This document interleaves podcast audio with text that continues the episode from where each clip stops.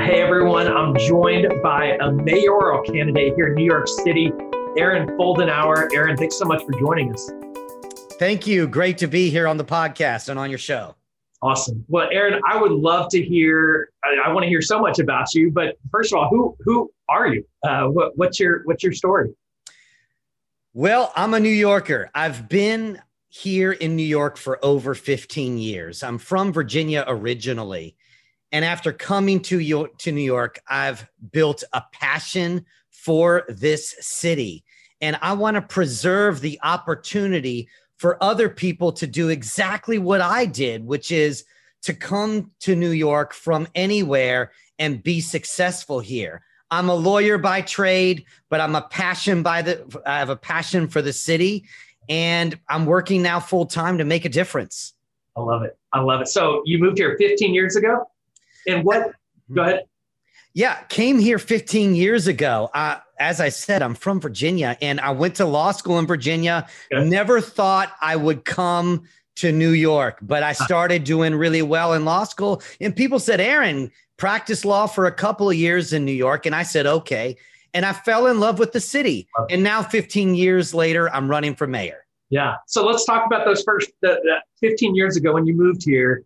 What what initially brought you here? What, what neighborhood did you move into? What was that process for you move, moving into New York City?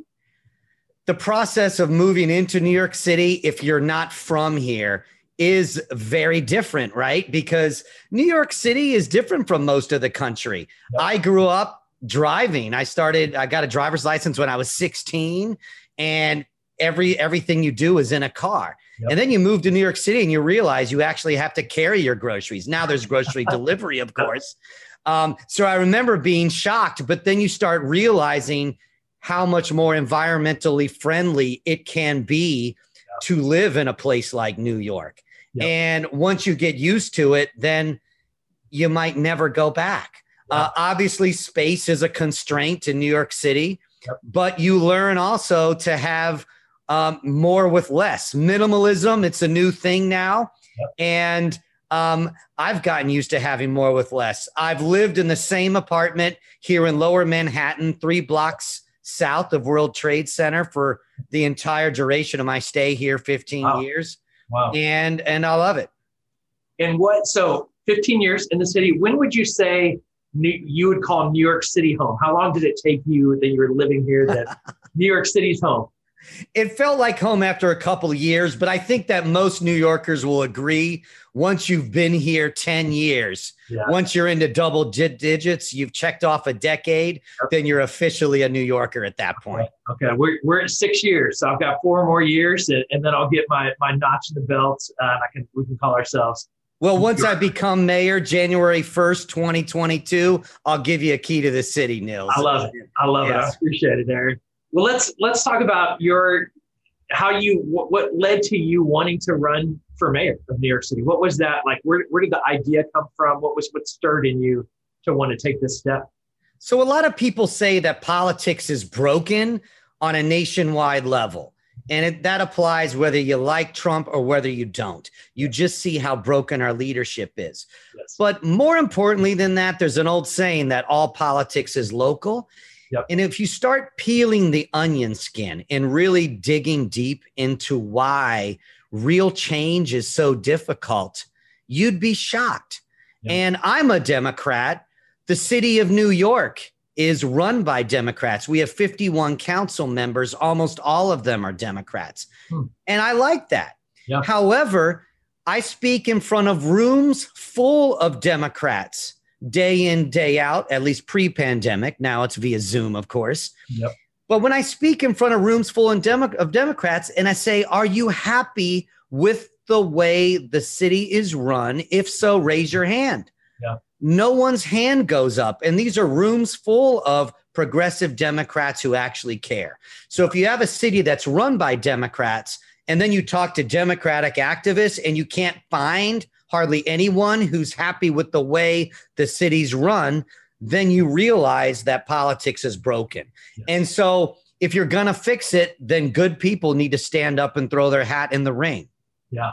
And, and so what is was there or are there as you as you look at what's broken about New York City what are kind of the top two to three things that come to mind uh, that you would say this is really broken? We've got to pay, pay attention to these things.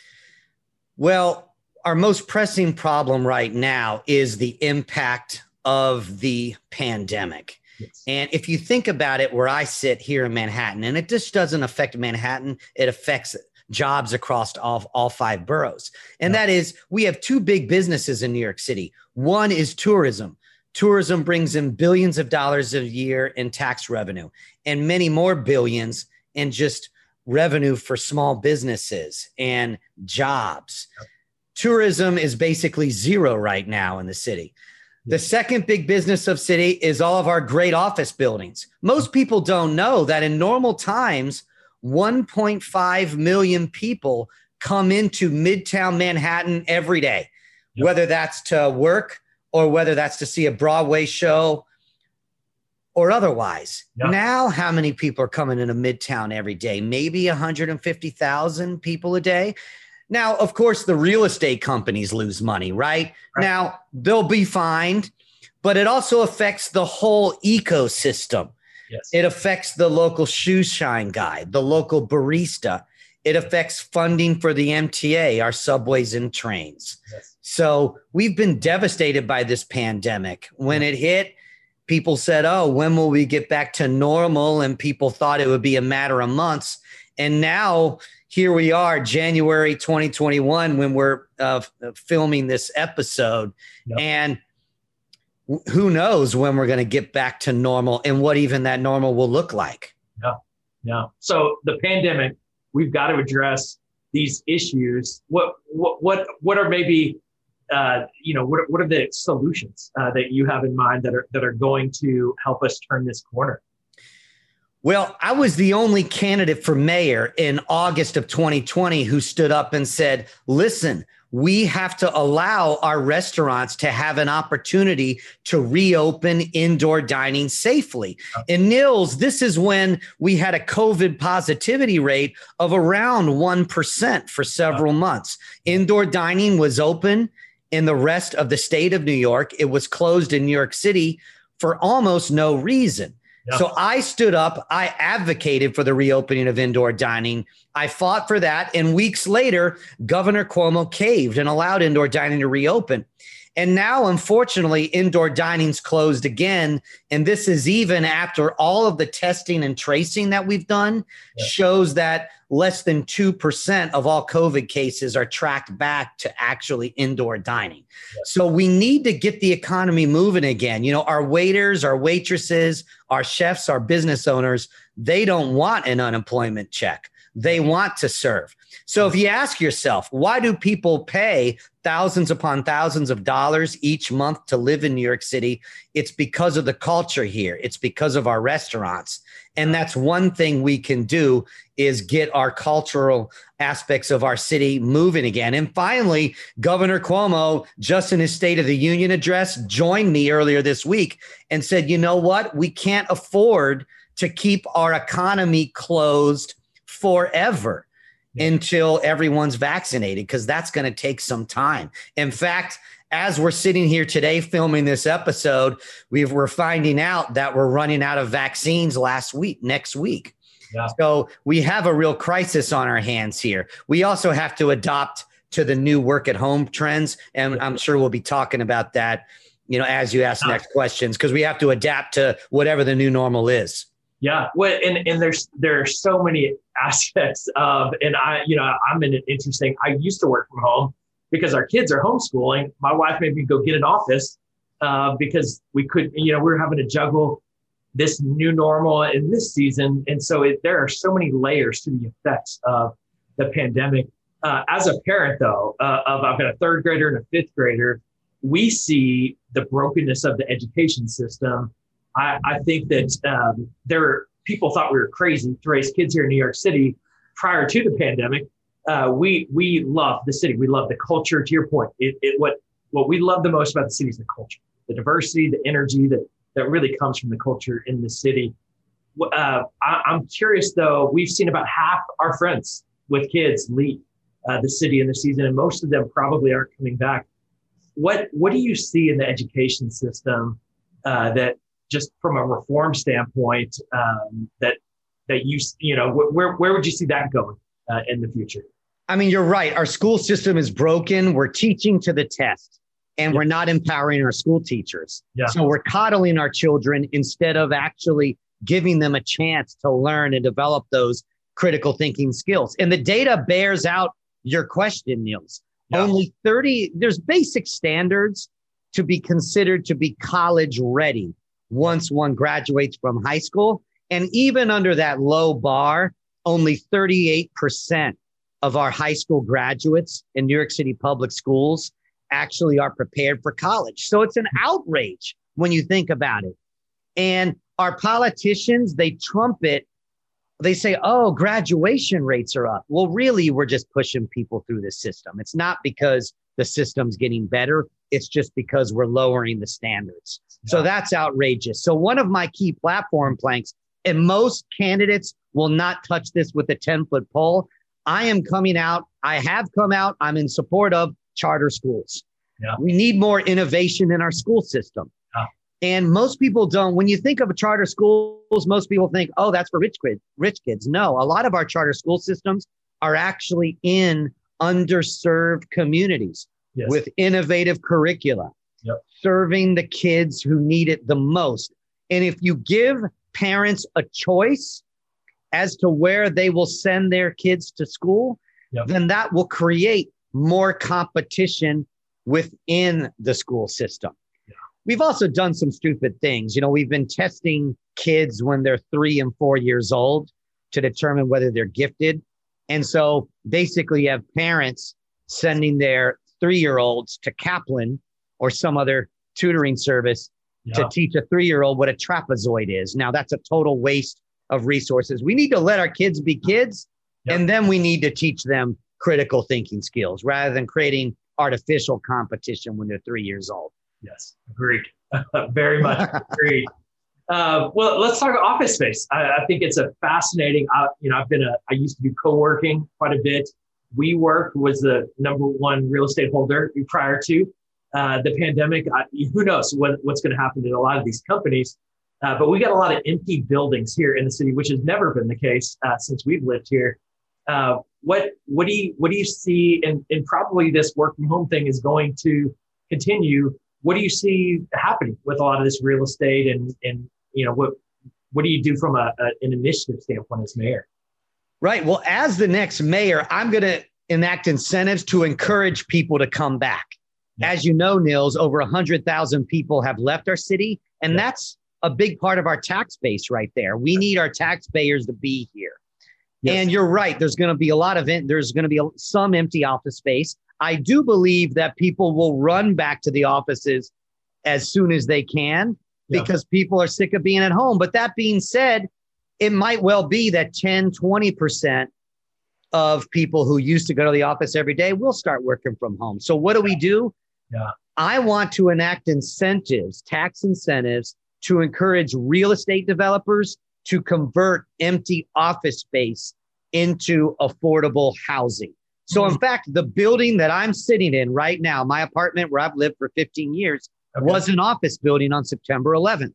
Hmm. And New York State enacted a program called 421G, which issued tax benefits to landlords to convert office buildings that were not going to be occupied into residential units. And in return, the landlords were required were required to offer rent stabilized housing for a period of time. I think that's a perfect program that we can put in place in Midtown, for example. Yep. As you know, Niels, millennials love walking to work. And it's one of the great things about uh, about New York is that you can walk to work here. So what if we convert Midtown into a vibrant residential and business community? And mm-hmm. that's really what Lower Manhattan was transformed into. Before 9/11, Lower Manhattan was basically all office buildings, including the the very space I'm sitting in right now. Yep. But now the residential population has doubled in the last 10 years in lower Manhattan. Yeah. And we actually have a really cool live work community down here. And if we do that in other parts of Manhattan, including Midtown, then that'll encourage people to come back and it'll bring our tax base. It will increase our tax base uh, for future generations here yeah. in the city. Oh, I, I love that. I love that. I, I read an article recently that talked about one of the reasons kids love college is because you don't have to have a car. It's everything's walkable. There's a joy to the walkability of New York City.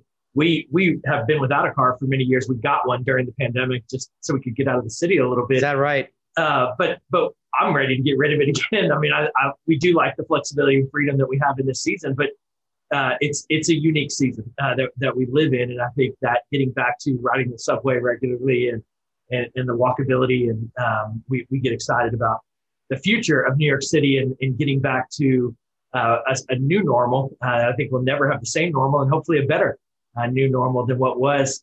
As you dream about the future uh, of New York City, what do you dream about? What do you see maybe four or five years from now? You after you're mayor and uh, as things start developing, what, what, what's, what's the dream ahead? When, when you know that we're winning as a city? Well, you know, we have to reinvent our way of life here because the previous normal before the pandemic isn't going to come back. Yeah. And we can use the pandemic as an opportunity to make changes on how we live. Yep. So I ran for city council here in lower Manhattan in 2017. And in that yep. race, I became known as the environmental advocate. Hmm. And when I think of the environment, I think of that issue very broadly. That's healthy eating, yeah. it's transportation, it's how we live, it's our carbon footprint. Yeah. And you know, Nils, a lot of people think the when they think hear the environment, they say, "Oh, that's the EPA down in Washington D.C." No, there are things we can do in the city to change the way we live to improve the environment. Mm. So that's what I'm looking to do. So, one of the things that's been implemented in a lot of European cities, including London, yep. are low emission zones. Yep. And so, London, for example, has ultra low emission zones where basically electric cars are allowed, yep. and then low emission zones where only small vehicles and hybrids are allowed. Yep. I would work on implementing the same system hmm. here in New York City where I designate certain zones and Manhattan would be a perfect place to put in ultra low emission zones where we gradually convert to electric. We don't need gas guzzling cars on our streets. Yes. We need to take back our streets. And if we take back our streets, then more people are going to want to come to New York. More businesses will open and more people will want to visit New York and we'll be better than ever. I also want to implement right away electric vehicle lanes. We'll have lanes designated for electric vehicles only. It'll encourage people to buy electric cars and people will get around the city faster and without uh, the externality of pollution that our gas guzzlers now impose on our society. And also, I think we do need to talk about healthy eating. Yeah. One of the unfortunate things about the pandemic is that our leaders should have used it as an opportunity to tell people to get healthy. Hmm. During the pandemic, eat people should eat healthier. People should exercise more, get outside, get fresh air. Hmm. Instead, what happened? You know, there was the quarantine weight that people gained. Yep. Chocolate sales went up 20%. And I like chocolate, but yep. chocolate sales went up. Alcohol sales went up 20%. Yep. We need to get healthy. So, as far as a real policy to implement, one of my marquee proposals is to ban unhealthy eateries in government controlled buildings. Hmm. So if you have a government controlled building where you have unhealthy food, yep. um, then the government is actively participating in the diabetes, the obesity epidemics that we have in our society today. So we need to encourage healthy eating and rethink the way we live. Yes. Well, I, I think the schools would be a great place to start as well uh, is feeding our kids and and and only giving them healthy options uh, in in the school. It's not. Yeah, cheap. if you if you watch documentaries about how uh, how school cafeterias work in say France, yeah. you have the same amount of staff there as you would have in a school kitchen here in the United States. But those staff, they actually buy fresh vegetables. Okay. They buy fresh ingredients and cook simple, healthy meals for for their children. Yeah. What do we do here in America? Big, the big farm industries, they they create frozen pizzas, Yep. fish nuggets, and canned fruit. Yep. And then the cafeteria workers simply open the cans of fruit, they reheat the pizza, Yep. and that's what we're feeding our kids. It's an outrage when you think about it. It, it, it is, and and it, and I think from an efficiency standpoint, it's understandable, but from a health standpoint, it's it's really, uh, I, I think we can do better, and, and so it's that's as a parent, that's that's definitely encouraging to hear. I'd love to know, i- as, you have fallen in love with New York City, uh, if there's one thing that you'd say, I love this more than anything else. That this is why I love New York City, or I love this more than anything else in New York City. What would that be? It's a hard question to answer, but if I had to think, I would say it's the people, it's the diversity here.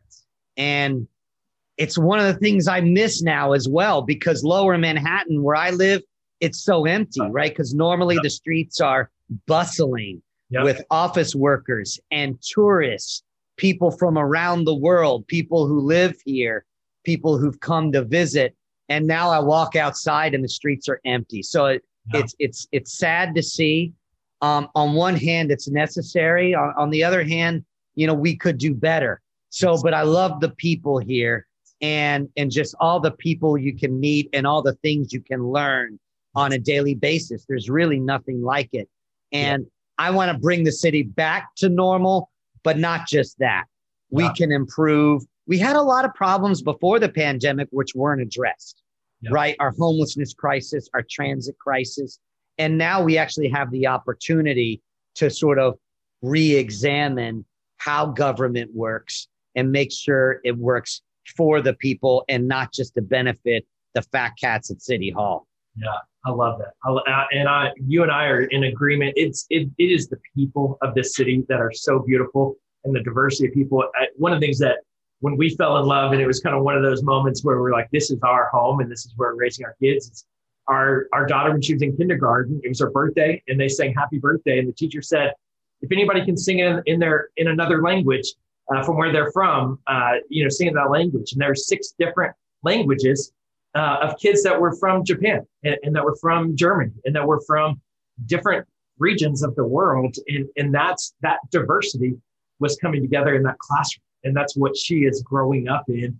Um, and, and I think I have learned so much uh, being here of the diversity of people that, that I inter- interact with, meeting you, talking and hearing your story uh, of this, this city is such a beautiful, beautiful melting pot of so many cultures coming together. And, and I love sitting on the subway and you've got somebody from very different backgrounds just, you know, coexisting in, in such a beautiful way. Let's talk about the boroughs a little bit. Uh, and, and I'd love for you and, and kind of get you thinking about is what do you love the most about each borough? Uh, because they're all so unique uh, in, in different ways. And so many people think of New York City outside of New York City as Manhattan. Uh, but New York City is so much more than Manhattan. But let's start with Manhattan because that's where you and I uh, are both uh, Manhattanites. And so, what uh, what would you say you love the most about Manhattan? Well, I love my neighborhood. So I, I live in lower Manhattan. I ran for city council here in 2017 and got to know a lot of people in our community. Certainly, it's a business area. It's uh, it's also an area where tourists come, whether it's to see the Statue of Liberty or or, or to visit uh, the World Trade Center or to see Chinatown, right? Um, and then you also have public housing in this district as well. So it's not just uh, an area for for the middle class or for the wealthy. We have uh, all levels of income here in in lower Manhattan, and and and it's a great neighborhood. We have we, it's very walkable. Uh, Yes. Transit's accessible here.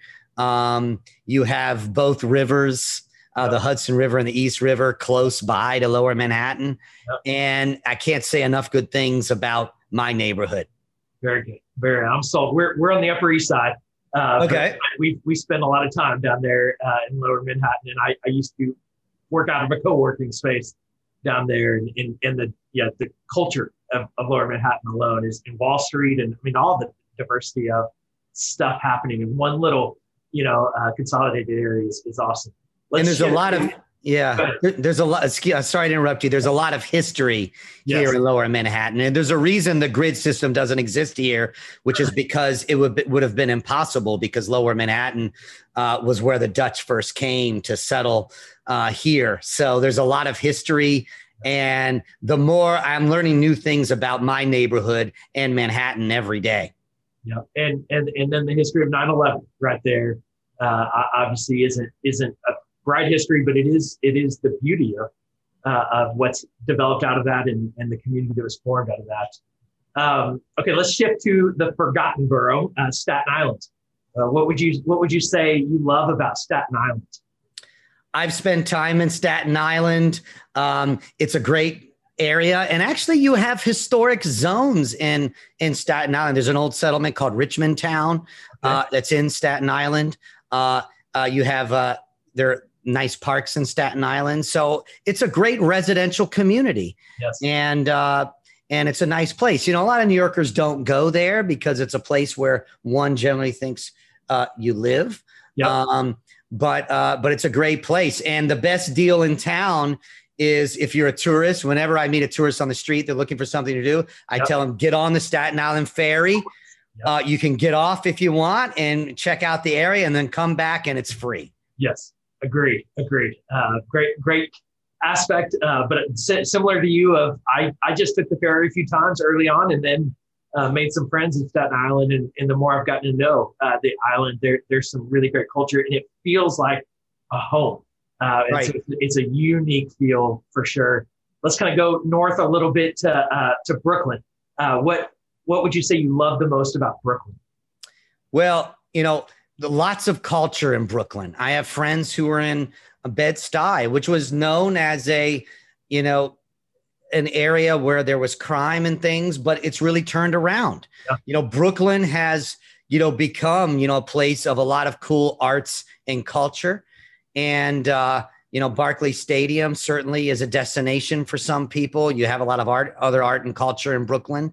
Um, and Prospect Park is also an amazing place. Of course, yeah. Central Park, just because it's in Manhattan, also often gets top bill- billing. Yes. But Prospect Park is an amazing place. They, they were actually designed by the same designer. We used to live in, in uh, Park Slope, and so we we spent a lot of time in Prospect Park when our kids were younger, and now now Central Park is our is our home park. Um, one of the things that, and you hear a lot in Brooklyn, is gentrification, uh, and, you, and you see a lot of neighborhoods that are changing um, and, they, and they look different, and feel different. There's good and bad that comes with gentrification. Um, what what's your perspective and how do you manage that tension? Uh, especially as you know, I think the the bad being people being pushed out of their neighborhoods they've lived in for, for their entire lives. As the next mayor, what I promise is that I am not anti-development. However, we need the right kind of development. One problem that we have is that we've had so many tax subsidies for luxury condo development, and most people cannot afford them. Yeah. So what I've pledged is is to not make any tax subsidies available for luxury condos and instead dedicate tax subsidies only for low income and middle income housing. And what we need to do instead of encouraging all the luxury condo development, and by the way, there's a glut of luxury condo developments now because of the incompetence of our politicians. So instead, what I will encourage is more construction of reasonably priced rental housing. New York City has long been a renter's town. Yep. If you compare the numbers in New York yep. City versus the rest of the country. Yep. And that's because people come here, they stay for a period of time and they want to move to a different apartment or they want to go back where they're from. And that's fine. But we want to encourage people to stay here and we want to make sure that rents are reasonable. So if we restrict our, our incentives for reasonably priced rental housing, then we can actually get a lot of new reasonably priced housing stock that doesn't result in pushing out people who've been in their neighborhoods for a long period of time. Yeah, that's good. That's really insightful. It's a, it's a, it's tough. I mean, I think there's a lot of hard decisions for a mayor uh, to make, and it sounds like an incredible perspective in, in how to effectively. That there's so many layers that people don't realize of, of the tax breaks and uh, things that that have happened uh, from a political standpoint that, that really need uh, to be reformed. right. Our zoning laws are upwards of 10,000 pages long. Wow. And what's the point of that? Well, it's so that real estate developers can exploit those zoning laws. So we need to simplify wow. our zoning yeah. laws yeah. and and actually have reasonable, sane development policies that people can actually understand. Yeah, well, that's good. That's good. Uh, so let's let's keep moving. boroughs, uh, Queens. What's your what's your favorite uh, part of Queens, or what? Uh, maybe not part, but what do you love the most about Queens as a borough? Well, I actually spent a lot of time in Queens because there was a special election for Queens borough president in 2020. And yeah. I worked on one of those campaigns yeah. to help a non establishment candidate sort yeah. of get his message out across Queens. Okay. And Queens just has a great diversity of neighborhoods. I spent a lot of time in Flushing, and Flushing just has an amazing Chinatown that I got to know hmm. um, really well. Yeah. And um, and so a lot of people are there. Um, there's recently been a project to even widen the sidewalks in Flushing, Flushing mm-hmm. Main Street, just because so many people are there. And yeah. there's just a great number of restaurants in Flushing. Another neighborhood uh, that I love is Astoria. Um, you have different groups of immigrants there. Of course, there's Greek communities and others, and there's also public housing in Astoria. So it's a it's a nice mix of of people in Astoria. There's nightlife there and also very strong local restaurants. One of my platform planks, by the way, is to encourage small businesses in our city. So wherever I see hotbeds of small businesses, I love that. Yep. One of the disadvantages as to where I live in lower Manhattan is that it's been overtaken by chain stores. Hmm. Starbucks is a fine company. Duane Reade is a fine company and Chipotle is a fine company. Yep. But it's not why people pay thousands of dollars per month to live here. People want to see, go to their local bodegas. They want to go to a local interesting restaurant. They want to go to a cool coffee shop. So if you talk about, sir, there are many neighborhoods in Queens, like Flushing, like Astoria, have great small businesses. Another area in Queens I love is Elmhurst and Jackson Heights. Yep. Very diverse. You have uh, a large Hispanic population, you have a large Asian population, you have a large Black population, all mixed together, and you can get a reasonably priced gourmet lunch for seven or eight dollars. Nothing beats it. I, so Elmhurst is where I spent the most time in Queens, and I think the best food in New York City is right there in Elmhurst, Queens. Mm-hmm. Uh, and you're right, you can get gourmet food for seven, eight bucks, um, and great. I mean, I I don't think I've ever eaten at a similar country I've eaten Argentinian, I've eaten Venezuelan, I've eaten Thai, uh, and Indian, and it's just such a such an incredible mix. Uh, I'm curious your take. We recently, I guess, a year ago, year and a half ago, had the drama of Amazon committing to Long Island City and then bailing on it. What's what's your take on on the Amazon situation? The problem with the Amazon situation was it was a total surprise to everyone. You had council members who learned of the deal after the deal was already done.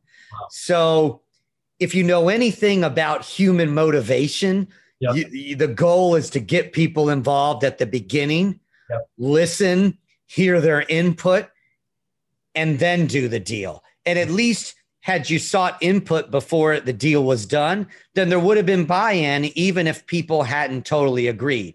One of the problems with the Amazon deal is is there wasn't it wasn't clear how we'd improve the transportation situation. Long Island City, where Amazon was going to be located, uh, is served primarily by the seven train, among others, and the seven train has capacity problems yep. as it is. Yep. So we sort of have to figure out the transit situation. So my position today is we actually need jobs in the city. Yes. So I'd be happy to give Jeff a call. Okay. When I'm the mayor yep. and try to negotiate a new deal. Good. Um, but corporations, so a lot of corporations are leaving the city. Goldman now is looking at yep. moving more staff outside of the city. Yep. Maybe we can bring some more Amazon jobs here. So I really think in order to solve the problem of bringing our tax base back to the city is that we're going to need to bring startups to the city. We're going to need to make New York City a hotbed of startups. How Big tech well, big tech is the past, right? Okay. Uh, big tech exists. I think that wave has crested. And now we're going to need the next wave of startups. Hmm. So it's going to have, we're going to have to figure out tax incentives to bring startups here.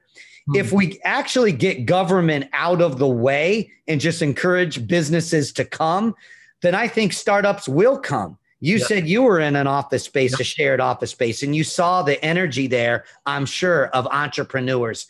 Once we're open for business again, entrepreneurs will want to come here. So, yes. what we need to do is cut the red tape and encourage startups to come. And I think we'll have more than enough business. The yep. new way of working is in these shared office spaces where people work unusual hours and and sort of formulate big ideas around the water cooler. And we need to encourage that to happen in our city, and the startups will come. And that will be, I think, the future of the city. Agreed. Agreed.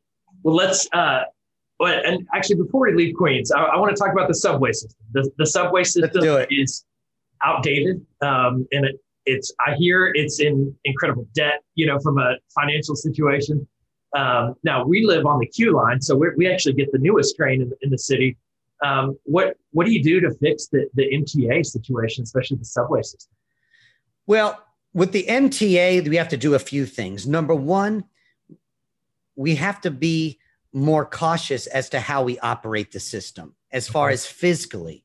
Yeah. So during this entire pandemic, basically, with some exceptions, the Metro North train system has run at a full capacity. Hmm. Now, what does the Metro North system serve? Well, it serves commuters from Westchester who are coming into offices. And guess what? Almost no one's coming to offices, but yet we've continued to run the train system at basically full capacity. We actually could have trimmed costs during this pandemic without even anyone noticing Hmm. that costs were trimmed because people weren't taking those trains. Yep. But what did we what did Cuomo and de Blasio do but keep running those trains and and to say, oh, we're creating all of this debt and we must have a bailout from the feds. Well, even with the Biden administration in power next week, we're still not going to get a full bailout. So we need to look more carefully at costs, number one. Number two, with respect to costs, we also need to look at costs more carefully as we're expanding the system and working on improvements. I'm glad you're enjoying the Second Avenue subway, and we should get it done. We should finish it. But the problem is the cost per mile of the Second Avenue subway was like three times higher than the cost per mile to build a subway line in London or Paris. Hmm. And those cities are the home of labor unions and red tape and regulation. But yet we can't seem to control our costs here. Hmm. Um, there were huge boring machines being run that require two or three people to run those machines. Yet, because of outdated regulations, you had 30 people on one machine, and 27 of those people were standing around doing nothing. So, we need to actually take a hard look at our costs. Yes. And I think if we do that, then we'll be much more effective in running the MTA. Number three, yep. and there's many things, but I'll talk about yeah. number. Yeah. I'll Good. talk about three and then maybe stop. And that is we need to encourage people to start taking the subway again.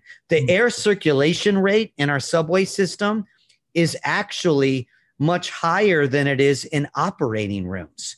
And 90 plus percent of people on the subway are wearing their masks. Yep. So we need to encourage people to start taking the subway. Now, one of the things that worries people, and maybe this is number four, and then I'll stop. One of the things that worries people are the reports of the mentally ill on yep. the subway yep. and uh, and sort of not feeling safe. Yes. So if you've ever been to Yankee Stadium or any big stadium in recent years, you'll see signs where if you have a problem, you can send a text message to a certain number and you can tell per- security personnel what section you're in in Yankee Stadium, what row, what seat number, and you can text and tell them what the problem is. Yep. And then personnel will come and help you. Yep. So basically, it's an anonymous reporting system. Yep. So, what I propose is that each subway car, there will be posted a phone number, and that would be the same throughout the system. But then there'd be a certain code for that subway car.